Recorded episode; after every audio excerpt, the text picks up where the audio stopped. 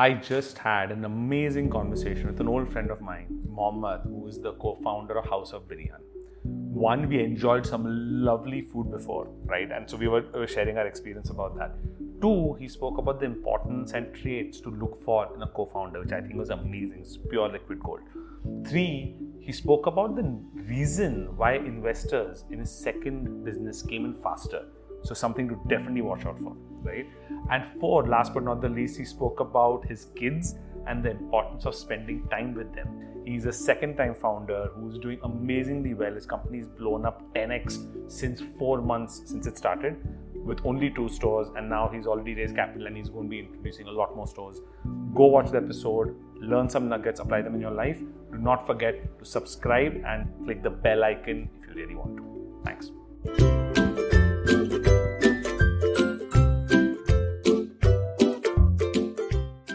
Mohammed, you've had a very interesting journey before your current startup, which is blowing up.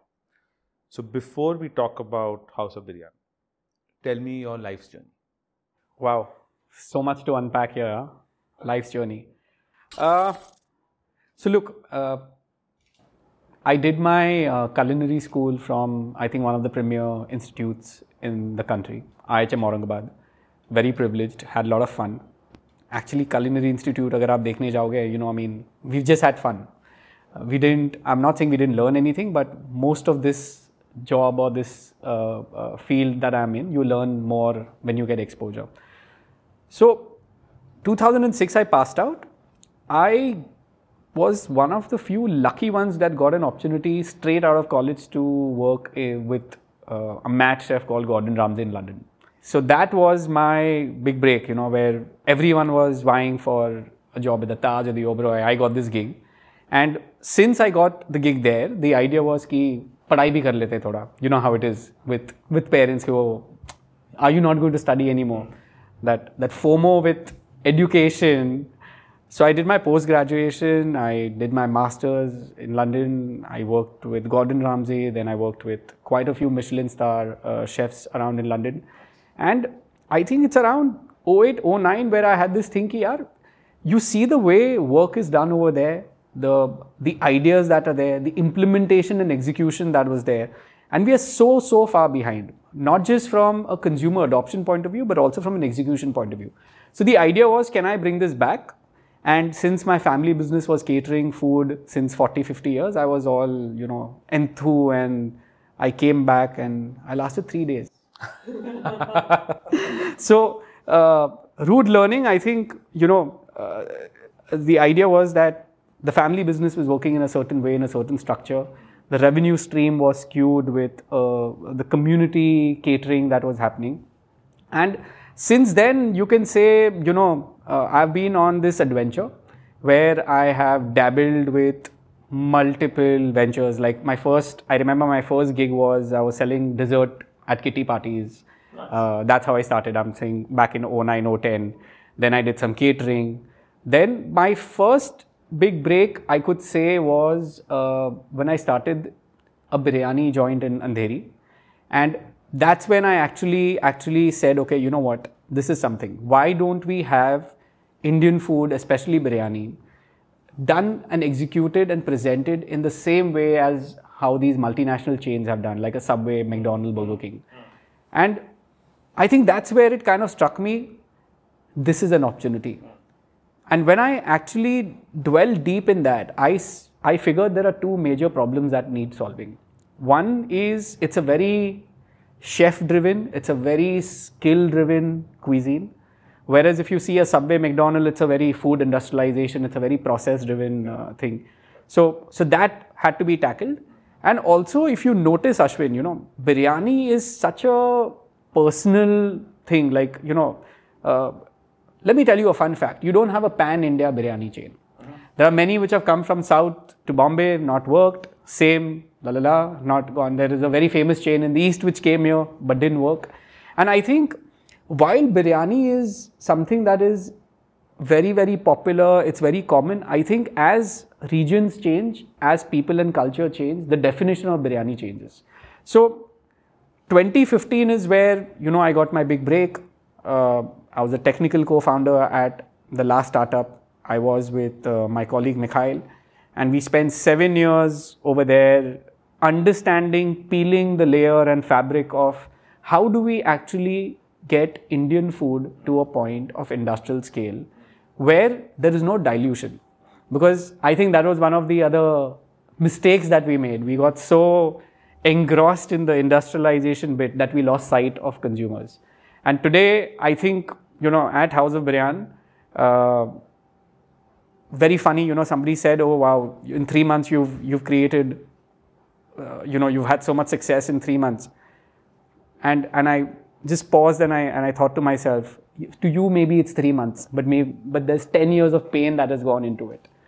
So, there is a there is an iceberg below the tip of the iceberg. There is an entire iceberg nobody gets to see. Yeah, so, yeah here we are. So why did you name it House of Biryan? Okay, you you you want the non-BS version? Sure, absolutely. Actually, it's very difficult to find biryani names when you go for registration. and and serendipity that it kind of uh, gelled with a whole theme and story. Uh, our, our, tagline is "Taste is our tradition." So we've taken a very very different approach in terms of communication and marketing with this brand. Uh, if you see any biryani brand, they they really go harp on the authenticity of their biryani, on the recipes, and the chef is from Hyderabad and so on. And we said, look, we just don't want to take that approach. We're saying, look, it's tasty. Don't come to me with a gun saying that this is not authentic or my grandmother makes it better.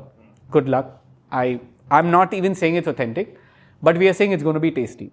So if you want to do that, you want to basically create a platform where a user can experiment. There are multiple flavors to choose from. It's a very different approach. It's like think of Chipotle, what Chipotle did to Mexican food. And I think when we want to take down that route, we, we don't want to put biryani in one box. So kind of House of Biryan made lot of sense nice. Uh, with the name. I, I loved your Chipotle analogy because I'm a big, big, big fan of Chipotle. I've tried bringing him to India three times. Oh. All the three times they shot me down saying not ready yet. Correct. I will do whatever because I'm a like when I was in Austin, Texas, yeah. every third, fourth meal was Chipotle. Now also whenever I go back, every third, fourth meal is Chipotle. So I'm a big fan. But what they were able to do to Mexican cuisine was putting it mainstream, taking away the tradition, taking away the family, taking away the secret recipe that only one grandmom knows and has been passed down, and able to take it, make it a, a national chain.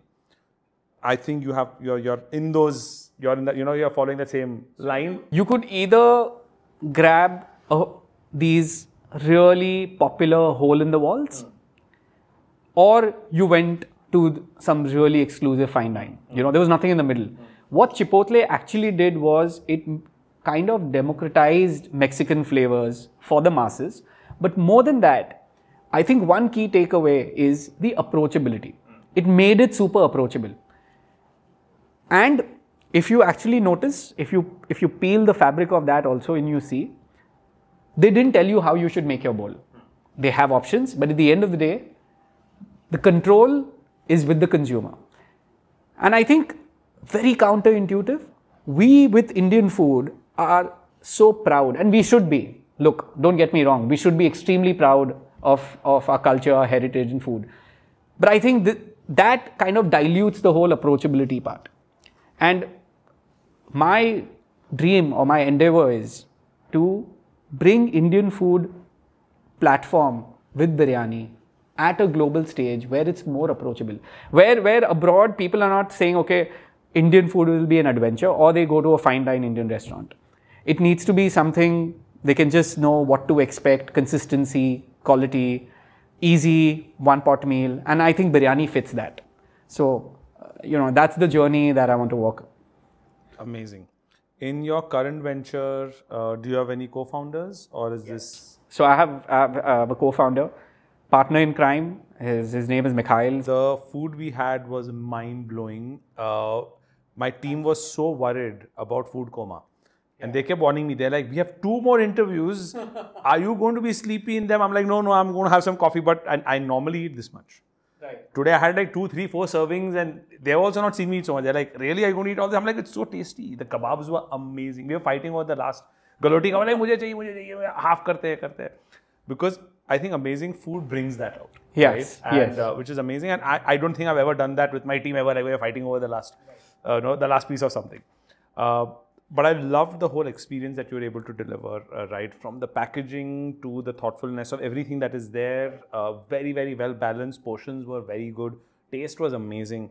And when you told me how it is made, I couldn't believe it. I'm like, no way, right? I don't know if I want to share the share the secret, Yeah. but uh, I was blown away on how you make it, right? And but I think the approach you're taking is making this extremely scalable.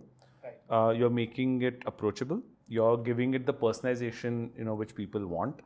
So the whole aloo in biryani, or uh, is if there is no meat, is it even biryani? You know, a lot of those things can be kind of So stripped away. far, I, I think we have, I would say, skirted under the radar of connoisseurs so far, and and I think my um, um, uh, my my wish is that I, I take these connoisseurs on my side. You know, I say, listen, I won't tell anyone, but you enjoyed that, didn't you? Uh, so that I I think one thing you should do is just find top 100 in the country and just send them a packet saying, try this out and let me know what you think. One Right. on one, let me know what you think. That'll be very interesting. Uh, so, as you're growing um, in the company, you're four months in? yes, started? four months in, yeah. And I think you're, you know, you're growing by leaps and bounds. Correct. A year from now, what kind of challenges are you expecting to see? So, look, there is a thesis that we have. So far, the thesis is played out, okay? But uh, biryani playing out in, in Mumbai, we've, I think we've got that product market fit. We've, we're getting that consumer love. Uh, to me, it's, I think any tenets of business, I'm sure, including yours, it, it, it first comes down to getting that product fit, process, and people. So, I think we, we are we've kind of kind of ticked product and process. People, I think we've ticked 50% in Bombay, 50% we still have a leg to go. Uh, the challenge I wouldn't say, but I think when we take this to Delhi, for me, Delhi would be the the next natural place where we would not have to tinker around too much on the product. It would be way easier for us to scale, and it's a way bigger market. The challenge I see in a business like this is when you want to take this to other parts of, of the country, uh, how much should you personalize at the base level? And as a young startup, how many battles you want to fight? So, you know, as a founder, you are always, you like, you know, uh, I think God's been kind. You, we, we get flooded with so many messages of late. Uh, oh, I want to take a franchisee, I want to do this. I think the biggest challenge is saying no. It's very difficult to say no, right? And, and people wonder why you saying no. But we've got a formula that works and shiny object syndrome, I'll, I'll confess, I, I myself am uh, very privy to it. Uh, so, if you actually see, right, founders and their journey, challenges are 70, I would say 50, 70% market created, 30% created internally. I think after 10 years of entrepreneurship, I have come to a point where I can say I have that slight mindfulness of knowing, listen, don't put an axe on your own feet.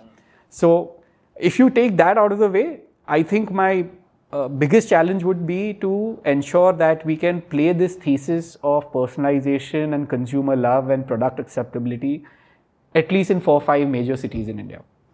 So you touched upon something which is very interesting, which is when you're focused on something, lot of opportunity, and you're doing something good, and you're able to create an impact. A lot of people are going to come to you. A lot of things are going to come to you, which will kind of divert your focus. Yeah. Example: Right now, you may not be ready to franchise, Sure. or you may never be ready to franchise, depending, right? But it also is like at one one side of your brain thinking, oh, but that can be an additional revenue stream. Oh, we're not planning to go to Lucknow now. If you're a franchisee, that will give us an. So that always that little bit of uh, greed or trying something new is always there. Sure. But having that tenacity to say no, saying that this is my focus, I think that takes a lot of guts and that does uh, take a lot of believing in your own vision, which is probably sacrificing short term revenue Yeah. or achieving a long term goal. Uh, let's shift gear, uh, gears a little bit. Uh, you've raised funds, right? What was that experience for you raising funds as a food company in India on a scale of 1 to 10? How hard was it and what, what was the experience? So specifically with House of Biryan, I wou- I would say uh, it it wasn't that hard, but I think it is it is a lot to do with the fact that people have seen that you've kind of uh, you know really, uh, uh, you know, uh, persevered for the last eight, ten years. And I think one thing that worked in our favor was the fact that people saw कि एक ही industry में है ठीक है मगर एक ही एक ही problem solve कर रहा है and that really really help us like it probably I think there would be a lot of question marks if I said, okay, I want to open a burger chain or a pizza chain or so so much. I think the fact that I kept telling people that look, this is the only thing I've been doing since 2012. Here, these are the three things I've done. This is this is what I've achieved. These are the mistakes I've made. And I think one of the things what founders should not be shy of is right off the bat sharing your reflections and mistakes. I think investors or you know smart investors or, or sensible people who want to back you they really value that you know and knowing what not to do sometimes in a conversation can be more valuable than convincing people what to do. In fact you know it's it's so funny. I mean me and uh, uh, my my partner mikhail we talk about it. When we go go for these meetings i mean you know the investors saying okay but you should do this you should do that. Eight out of ten things we are saying no we're not going to do it and this is why not going to do it. At the end of it it, it's more it's less effort on convincing him what we are capable of but the fact that we've told him that listen we don't want to do this and we want to be focused with this kind of wins over. So that's been my experience. And and you know i mean this just comes with going through the motions going through the struggle and there's no shortcut to it unfortunately. Now i mean i can sit here and mope. There are people who learn this in 3 4 years. Maybe i took a little longer but so be it. No, so the school of hard knocks gives you the best education, right? Like when you're knocked down, what you learn. So either you can sit and cry that, oh, life is unfair, things are not going well for me. Or you can be like, hey, what's the lesson in this? At Equinox, we make a lot of mistakes. I make a lot of mistakes personally, right? But I encourage myself and my team to make more mistakes. Because for every three, four mistakes we make, we do one thing right, but at a much larger, Larger scale scale. Right? So it definitely covers. So back in the day, out of maybe 10 things, one is to go right and nine is to go wrong. Now probably out of five, one goes right and four go wrong. But I think we get into a point where maybe the second one is going wrong, but the other one's going right. But the reason we've got there is every mistake has also taught us something. And the next time we're trying something similar, we don't do the past thing. We know, okay, hey, setting up this way is not going to make sense. Let's try a new one. Le- one lesser thing that we know is not going to work, right? Uh, how do you tackle innovation at House of Biryan? So the food innovation is is is Mikhail's uh, baby. I think the way he structures is look. Here, here's the thing, right? We are not really reinventing the wheel when it comes to the products because at the end of the day, there is a certain marketplace. You have to have certain level of hygiene, I would say, in terms of being approachable. Uh, also, bear in mind, our entire revenue is digital, which is with Swiggy and Zomato. There are certain keywords that are needed. So, so there is a certain mold which is there. I think as a brand, what what one should do when somebody starts a new brand is in a marketplace, you need to you you we do serve a Hyderabadi biryani and Awadhi biryani, but I think the, the the magic lies in how you communicate, how you what you stand for as a brand. That is one.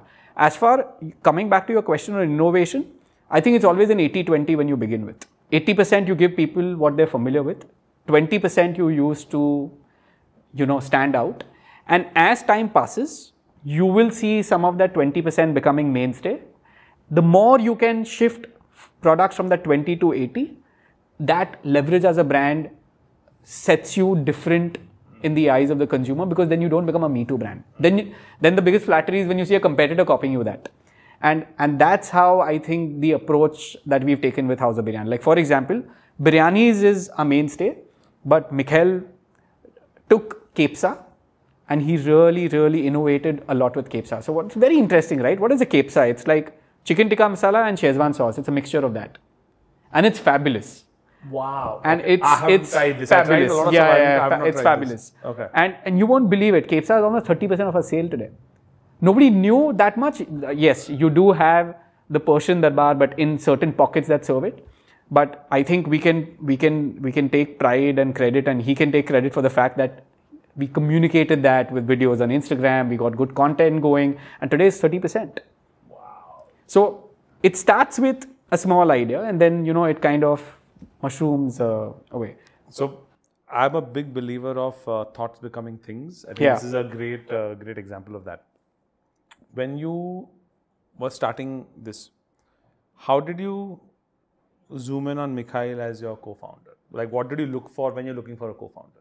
Mikhail and me have been together. So, so we studied in the same college. Oh wow! Okay, so, So back in 2004, then you know I went my way, he went his way.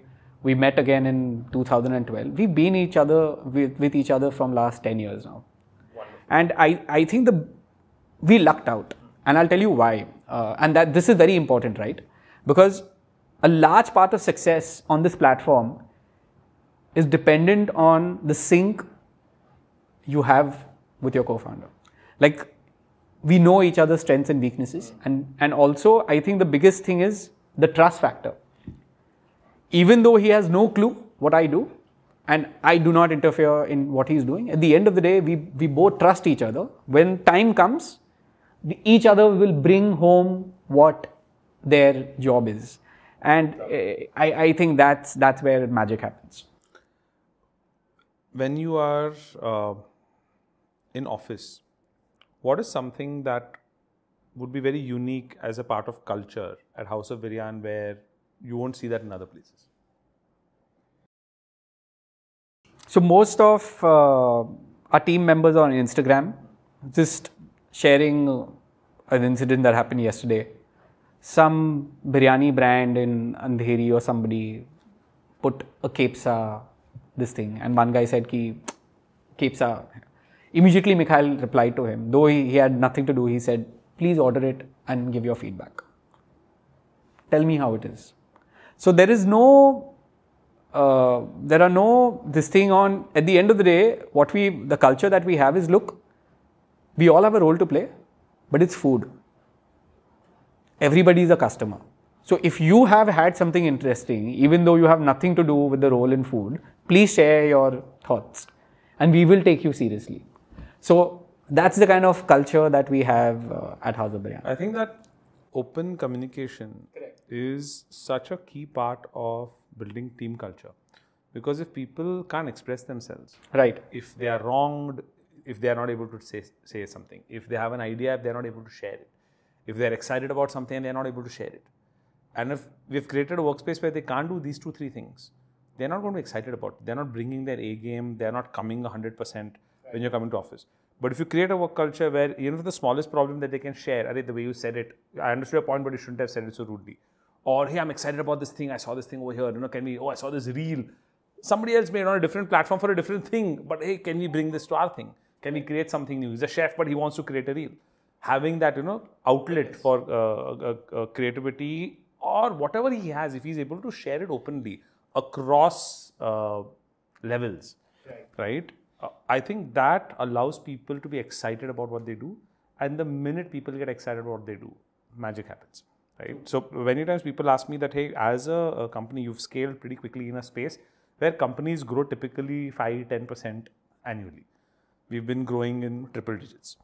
So they're like, what is the what's the secret sauce? The secret sauce, I was like, is people.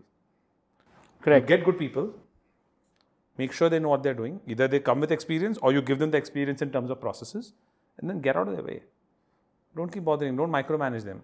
correct Don't be like every two minutes, abhi kya kar rahe ho? Abhi kya kar? That's not that's not going to help, right? Two is allow them to be creative, allow them to make mistakes, because if you don't allow them to make mistakes, your systems are not going to get better. What you're doing a year ago, you're going to do now. Nothing's going to change, right? So almost in every role, we encourage people to try something new. And many people wonder when I say this, they're like, "You run a testing lab. How much experimentation can you do?" Which is a very genuine question, right? I took this question to my lab folks. I said, hey guys, you all are working in the lab, yes. You follow IS methods, AFA methods, yes, we follow methods. How do you innovate? Like, what do you innovate? Can you change the method? No, you can't change the method We can change everything around the lab. We can change the process flow, how samples get handled, how can we work better in shifts, how can we use technology, how can we use QR codes, how can we use this, that, that.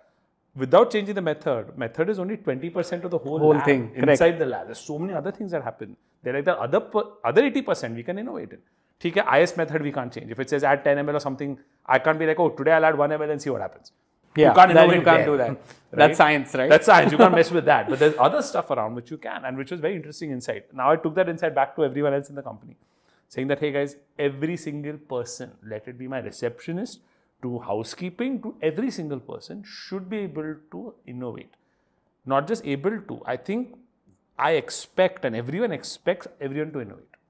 Because if you are not grown as a person, if you've not run something new, one year, two years, three years into the job, you're going to be bored out of your mind Absolutely. right? And I don't want that culture where people are bored out of their mind. And if you're bored and if you don't enjoy working at Equinox, I openly tell people, if you don't enjoy working, leave.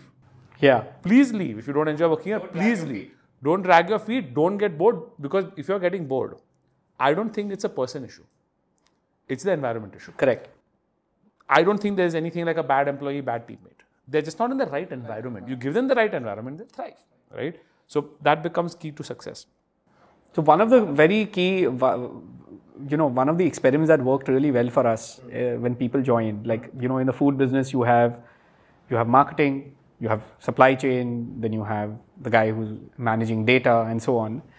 We asked each of each we sat down with each one of them and said, look, this is what your role is. Can you make a checklist when you come in the morning? As per your role, what are the things you need to do priority wise? very interesting thing happened. It kind of shifted the person and the role separate. And I think that's very important. That's really very important because, you know, when you take the role and the person away, you're giving, you're saying, look, it's not you, it's the role needs this.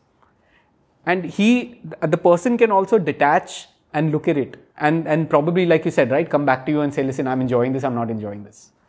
Now one way is to sit on their head. Two the other thing when you ask them to make a checklist there is a sense of ownership. Right. usne hi banaya he's only done it. He's only come to you. So it's very easy for you from a culture point of view to say hey what does it take for you now to implement it? And those who don't have that discipline like even i i struggle a lot right with these things. That when you wake up in the morning these are the five things you do then there's five things you do. It takes time. And i think that is very important to understand. It takes time. If you just say i made the checklist from tomorrow you start doing it it does not work like that. That takes time. And i think that having that patience that openness is very very important.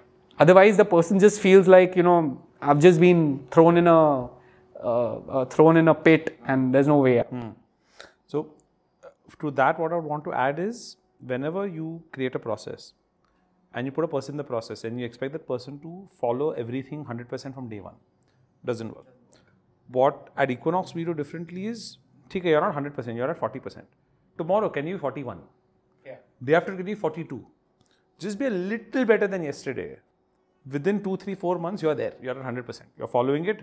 After two, three, four months, I'm expecting to make it better now somebody two days in, I can't expect somebody fresher two days in to improve my process. But somebody's three months, six months, one year should be able to improve my process. It should be able to upgrade the checklist, upgrade the SOPs, upgrade how you operate.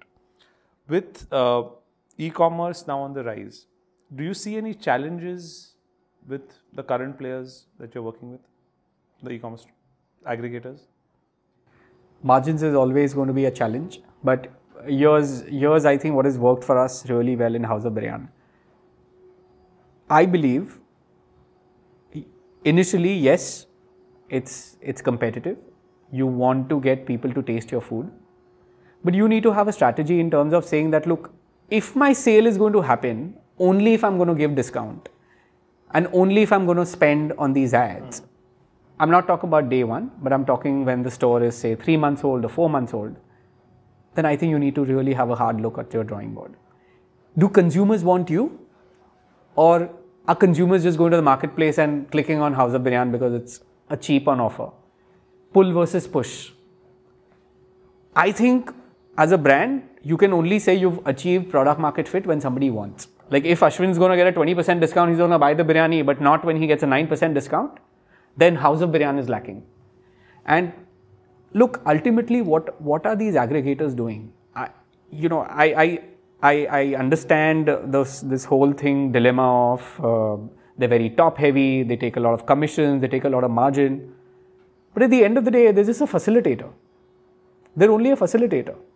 I, I sh- don't think a food company or a brand should really blame them because don't give discount. Don't do ad spend. Is a consumer coming still to consume you? If How do you get there? So rather than blaming and saying on the ecosystem, I said, let's look inward. How do we create products and a platform to really want consumers to come and buy us? And once you go there, then I mean, the, the aggregator is only a platform where a, where a customer is doing discovery and delivery. So you're the second person I'm talking to who looks at this whole situation in a different way. I remember I was talking to uh, Karan uh, Karan Tanna from uh, I forgot his company's name. What is his company's name? Ghost Kitchen. It was some a big Yellowtail Hospitality also. Yellowtail. Yellow, Yellow tie, yeah, tie, yellow tie, yellow tie. Yellow tie, and then Ghost Kitchens. So I I was talking to Karan, and he also said the same thing. He's like, people crib and cry, but he's like, boss, I've been able to create hundreds of e-restaurants over there and able to operate it because I figured it out. I put my time, brain, energy, and figured it out. Can me alone go and tell Zomato and Swiggy, drop your discounts, do this, do that? No. And by the way, who's offering discounts? I'm offering discounts. Okay, they can pressurize me, but then they, can they say make it 20% discount or we take you out? No. I can choose not to add discounts. I Correct. can choose to charge whatever I want to charge. But then, is there a good product market fit? Does my product justify the cost? So today, you can go on Zomato, Swiggy, you can buy something for 200 rupees Right. and fill a stomach for two people.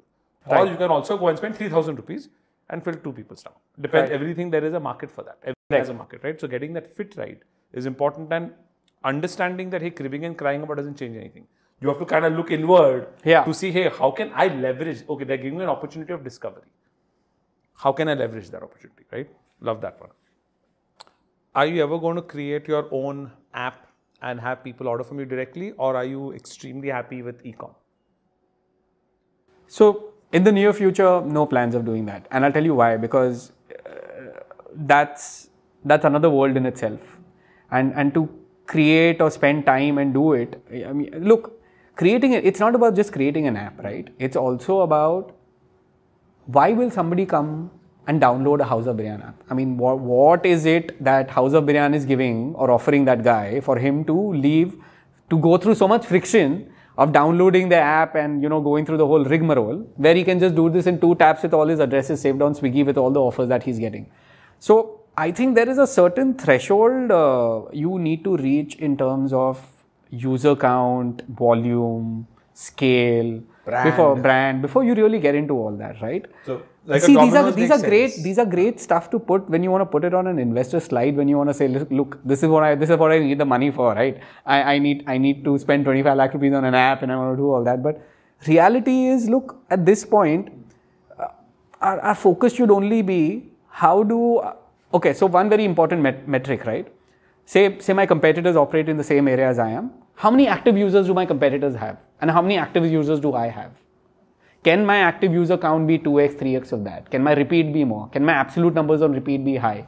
Can my food rating be up? Can my prep time on what my competitor takes to give the order versus what we give can be can that be less? I think these are the metrics that we want to focus on and not really get into I think everything else is vanity at this point. Uh, are you using social media to drive users to buy more? Yes. So we've, you know, the, the story that I shared with you, why House of Biryan. I think we've uh, we've got some fantastic partners uh, who create some amazing content. Happy to share their name. Their name is Black Cab. Okay, and uh, um, a young team. They've really, really, I think, worked really hard to bring that vision that we have and articulating it with good videos, good content, good engagement. And what happens with that, very interesting, right? So we put a, on our Instagram, we put like a Swiggy link and we kept tracking how many people are coming on Swiggy with that link. And that does a lot for you, right? Because the moment you can then go to the e-com partner and say, look, hey, look, are people coming to you because you have put me on or am I bringing that traffic? My food ratings is up, I'm getting more traffic, my repeat is up. I see no reason why a Swiggy or a Zomato would then come to you and say, okay, let us get more involved. We'll lower this, we'll lower that. Because at the end of the day, they also want the same thing. They want to be the platform to give a great consumer experience. which is why it brings to the same point, right? You don't crib and cry. You just say, okay, how do I really raise the bar for them then to come and say, okay, can we work together in a more deeper way? When a food company wants to, you know, uh, is thinking of raising funds, what are the two, three things that they should look for? So, I think uh, you, from from an investor point of view, they really want to know: Are you going to experiment with the capital, or have you already figured it out? That is that is very important. From the uh, restaurant or the food business point of view, at what point should they be like, okay, I think I need to raise money? So, so look, you know, uh, uh, food business is a it's a capital intensive business, and when I say capital intensive, now you might argue cloud kitchen mein kitna jata hai. I mean, you need little space and basic equipment. But I think what people don't really factor in, it's not the capital expenditure putting a cloud kitchen. For a cloud kitchen to start breaking even and make money, there is an operational cost that goes in, and sometimes that operational cost can be equal to or more than the capital expenditure that you put in which is why a classic mistake a lot of companies make right? They say okay i have 100 my okay 100 one distribution is 20 let me just put 4 it doesn't work like that because you need a lot of working capital. You need you need to get your brand out. You need to really initially spend with your e-com partners to have users transact and do all of that. So i think that is very important. So it all depends, right? If somebody is bootstrapped it and and they say, okay, I've got product market fit, now I want to multiply two, four, six, eight, then I think that's the point uh, they should do it. If someone is saying, okay, I'm just going to do one, figure it all out, and then I'll see how to do it. I have seen you in the last uh, two, three months really leverage TV, Yes, which is amazing. correct. How did that happen?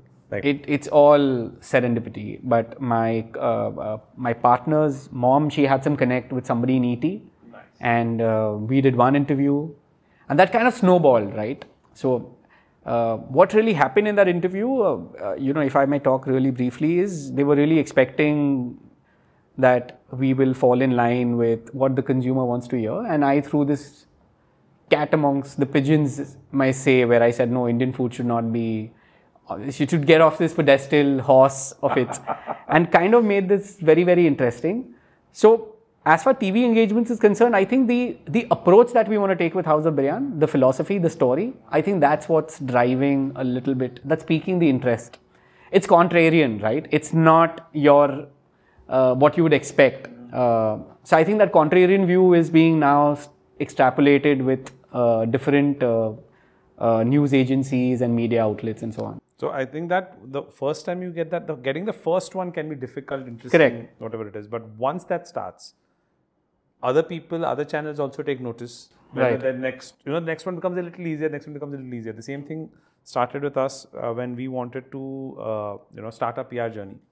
We, uh, I went to multiple agencies, paid one agency money for two, three months, nothing, zero. Another agency money, they got me like one, some line somewhere in small little thing. Then uh, I remember going to Devita Saraf from VU. She's one of my mentors. And uh, I told her, hey, like, you know, you're doing such an amazing job. How do you do it? She taught me the secret sauce in 60 seconds. So Wow. You have to do it yourself. You have to reach out to these people. There is no shortcut. There is no agency. Agency, bhaiya, agency, you can throw as much money as you want. Somebody's throwing more money. They're paying attention there, right? But we've been able to take her advice and really scale it up. Today, we have a very large uh, marketing team. We have a PR team within that. And we're able to literally switch any channel on and off when we want because we know what to do now. We know who to talk to. We know what to tell them. And we're able to leverage PR, you know, quite well. And many people wonder, is PR really helpful? It is. Even social media, right? We've been experimenting with podcasts. Many people wonder, like, hey, you're running a lab, like a food water testing lab. Why are you doing podcasts? I'm like, because I want to. One, the reason I'm doing podcasts is I get to learn different things from different people. Correct. I'm a big believer in learning. Right. This, believe it or not, is a very systematic way for me to learn because every two weeks I meet new people and I get to learn personally. Right. For me, even if this didn't launch, completely worth the time, effort. There's a whole crew there, and I, I, you know, I always appreciate people taking out their time and coming and spending, you know, with me, because I'm hoping I'm able to share some insights with them. But two, for me, being very selfish, I get to learn so much. With every person, you learn something new, and that helps me compound faster. So I have this uh, philosophy that if you want to grow, you have to learn a thing a day, one new thing every day. You have to learn. Like I, I don't sleep if I've not learned one thing for the day, right? And the best way to learn, best way to get insights, is talk to people. Talk to people from different walks of life. Talk to people from your industry, of course. Talk to people younger, older. Don't have to be founders. They can be anybody, but learn from each one of them. Like uh, the interview before this, I was talking to somebody. We learned from we learned something from an 80 year old guy who goes to our gym. Morning, I was talking to another founder. He said, "Hey, you know what? I got into the bakery space without knowing a single thing of baking. All I did, I used to go two thumbs ups to a local bakery when there's no owner morning five o'clock. Owner nahi koi nahi, but there are people working. I have to give two thumbs up. They be like, "Arey, thumbs up party karte," and they have taught me everything about baking. Like, That's mind blowing stuff. But I, you know, this this approach, first principles, if you call it, right? Culturally, was not supported. Like if you see growing up, we were always told कि ये तुम्हारा field नहीं है, तुम you should not do it. I think that is changing. That is really changing, and and And for now the better. a person becoming becoming an influencer, YouTuber, is acceptable. Like Correct. A, a, friend of mine who lives in the next building, he's 24, 25. He is making, he's a CA, fifth or sixth in the country, like in the exam. He worked in that field for a year. Before he joined that first first job of his, six seven days before, he started a YouTube channel. Why did he start a YouTube channel? Because since he came five, you know, top rank, everyone used to ask him, "Hey, what did he do? How did he study? So he literally started a channel explaining what he studied, how he studied. da, da, da. Today he has 600,000 followers. Wow. He's created an entire business model around education material. He has written a book. He's writing a second book. He's creating a second company. He's creating a creator studio. Nothing to do with CA. Like his current work. I mean, yes, he'll talk about stuff from that field. He's not a practicing CA. He's a qualified CA. He's not a practicing CA. What you studied and what you do no longer have to be the same. Right? Today, uh, uh, I run a lab. I am not a microbiologist. I'm not a chemist. I'm a computer science guy with MBA in marketing. Right? Uh, I run a chemical company. Again, no experience in that. If you're passionate about something, you can figure stuff out. Like I was telling my kids the other day. So I, I have this concept with them that hey, I will share life lessons with you. So uh, one of the life lessons I taught them is everything in life is figure outable. Correct. Everything in life is figure outable. Nuclear science, bolo, rocket science, bolo, is figure outable. Correct. Uh, do you have kids? yes. How old are they? One is ten. The other is going to turn one year. One. Wow, that's a that's a beautiful age where they're not back answering you or anything that way. story, right? I mean, uh, if, if I look back with my 10 year old, I don't remember spending that, his, his journey from, uh, from an infant, you know, when he was a few months till a couple of years. I think I was, I was, I was, I was working, um, you know, I, I was doing a job, I was figuring out entrepreneurship. So, so this time, you know, I kept telling myself, and, and I kind of manifested it. And it's how funny, right? Last year I said, look, if I have a second I'm going to take a sabbatical. And everyone who, who knows me, they said it's impossible. You're so antsy, you'll, you'll just not happen. And you won't believe it. The, the date my second kid was born, my son was born, I kind of, it, it, it happened in 15 days. I quit my last gig. And I said, look, three months I'm not going to do anything. Love and I actually was a three month stay at home. I did everything. And I would not change that, trade it for the world. brilliant. So, uh, you know, one advice I would I would give to every aspiring entrepreneur, like once you dive into this, it's it's like a black hole. Prioritize this. Prioritize this. Even if you have to put things on hold, so be it, because this will never come back. Yeah, your kids first one, two, three years. Yeah, this is never going and, to and and and I can feel it, right? The bond I have with him is is so different. Uh, what is one piece of advice you'd give your little one when he turns 18?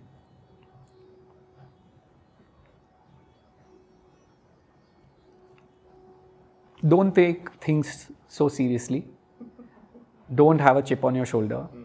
And uh, uh, having motivation is one thing, but have it for the right reasons. Uh, you want to get there quick just because you have to prove a point, don't do it. Kind of burns you out. Uh, that advice is what I would give. As we mature, I think one thing we start realizing a lot of the things that we think matter don't. right? Uh, if, like, I, I- I just turned 40. By the time I'm 45, I want to be at a point where other people's opinions doesn't matter. What uh, some of the things that many people think that a successful person should have honestly don't matter. Many people think money buys happiness. It doesn't, right? Uh, finally, getting to spend time with the ones you love, getting to spend time doing things you love, having that freedom, I think is real happiness. And many a times you don't need to make a ton of money to do that. Many people I see have this number in mind. Oh, मुझे इतना करना है, revenue, income, whatever it is. And then I will stop or then I will slow down or then I'll be happy. I'm like, boss, enjoy the journey because that number may or may not come. Or even when it comes, I know so many people who they hit that number. Are you happy now? अरे नहीं यार। अभी ना वो बड़ा नम उसे double करना है। बस। But you are not taking time to enjoy what you done even at equinox way every so often we stop and we reflect on how far we come while yes big mountain head sometimes is good to just stop and you know appreciate यार hey we climbed half way बोलो whatever it is we we climb the mountain it's okay to take time and appreciate that you are not doing something in a different way than what you've done in the past.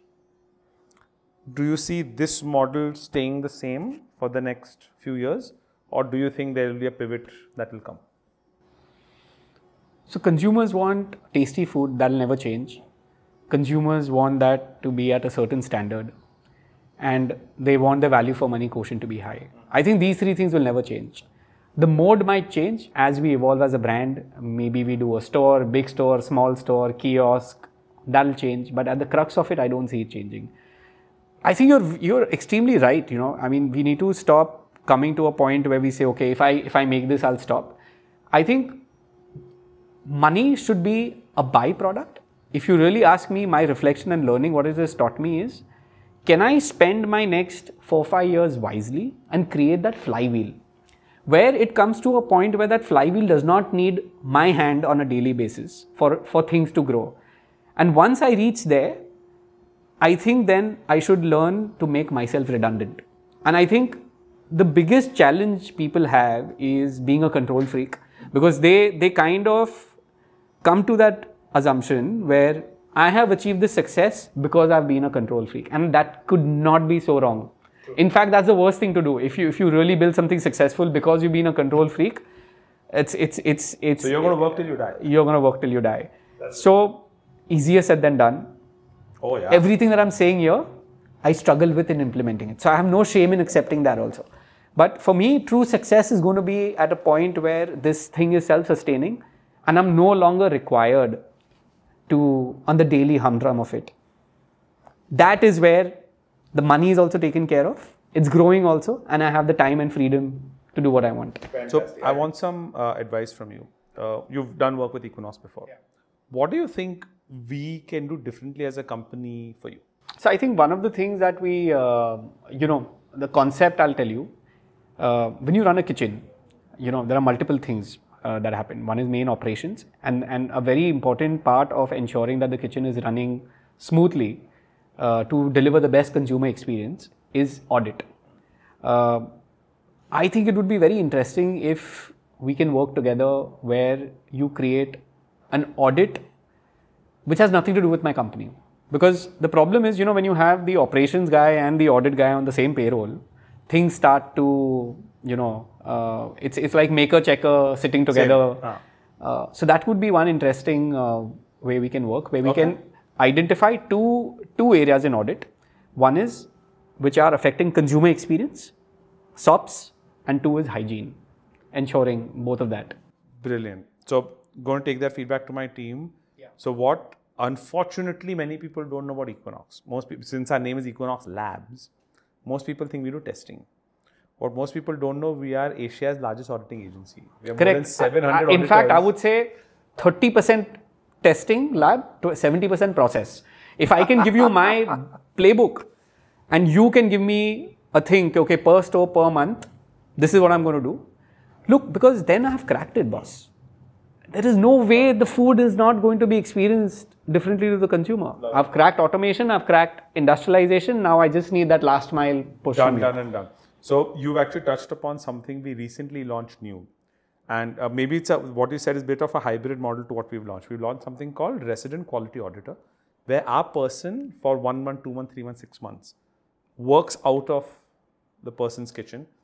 Now uh, we have a few customers for this. Uh, we actually have a wait list of about 15 people. Yeah. The reason we have wait list is not we're not trying to be fancy. We were not able to hire 15 people in that short time Correct, because we have to hire a correct, certain grade of people. And but that model has been done very successfully. The model is not new. The model has been around for a while. Many others have failed. The reason many others have failed is they look at it like this Correct. we look at it a little bit more holistically plus it is tech enabled right? So they get reports they get uh, you know insights into their process they get videos they get you know, images which can be shared. And we take pride in not just reporting back that hey it's this way actually helping it you know Actionable. change it right? Uh, so we every month create a report which is called equinox impact. So we show the before. And hey after intervention what i remember mumbai mirror used to have this mumbai mirror impact thing. So we I just You know, this is what we need to do with the guy at the last mile because I'll tell you, this is a very thankless industry. Uh, I think, like you're saying, right, there are no good people, bad people. Everyone's good. It's just that if you don't give them that time, if you don't communicate with them what they're doing, how it's impacting, it kind of dilutes their sense of purpose. And when it dilutes their sense of purpose, you cannot get the best out of them. You cannot get the best out of them, your customer's not. going to. So it's like a vicious cycle. The start has to be with the onus lies with the, the organization, not with the guy. Perfect. Love it. So I'm definitely going to take this back to my team, and within 15. I would love days, to. I would love to actually do something here. 100%. We are going to meet next week around this. To me, this thing should be completely disjointed. You'll get real feedback. And yeah, with the culture, you have to put a culture also in. It's not like okay, if Equinox reporter said you're thir- you're 70 out of 100 means I'm not going to cut your salary. No, we don't want to do that. But it's it's, also it's a learning culture, and it's I believe you need to use that for hammering, constant hammering month after month after month, where it becomes second nature to him, where he just works in a certain way. So I call it, it becomes part of his DNA. DNA. So even if there's nobody watching, that's how he's going to do it because that's do the it. only way he knows how to do it. And you know, the funny thing is, when you do it in an organization which is already running, it's very difficult. Hmm. But if you cross that hump, any new person coming in, from day one, they're going to be like that. Because that's the culture. That's the culture. Fantastic. I think that's a beautiful note uh, and beautiful lesson to end this podcast on. Uh, thank you so much for sharing uh, your journey. It has been amazing. I've seen you wear a couple of different hats, Yes. but I don't think I've seen you happier than I've seen you now. Uh, and the glow you're giving out now uh, is obviously it's not the overnight success. It's, True. You're a 10 year overnight success, if you want to call it that. But uh, I- I'm seeing, uh, you know, you're doing a lot of things right, a lot of things better than the past. True. And the direction you're heading and the way you're handling this venture. I don't see why this cannot be something that is there in every single city in India. And within three to five years outside India, maybe before also. I maybe I'm saying I'm selling it short by saying three to five years, because you've made something accessible. You have uh, created a product and a experience, which I didn't think was possible on a delivery. So today, I, I you know we saw it in the grandest of uh, you know ways, and me and my team absolutely loved it. But I think if you continue down this path, uh, continue to do things differently, uh, you know, than the traditional industry has, I think you're going to do amazing things. And I wish you the very best. And anything you I so can do to help you get there, you can always count on my support. Absolutely. Thank you. Thank you for having me. Thank you so much. guys.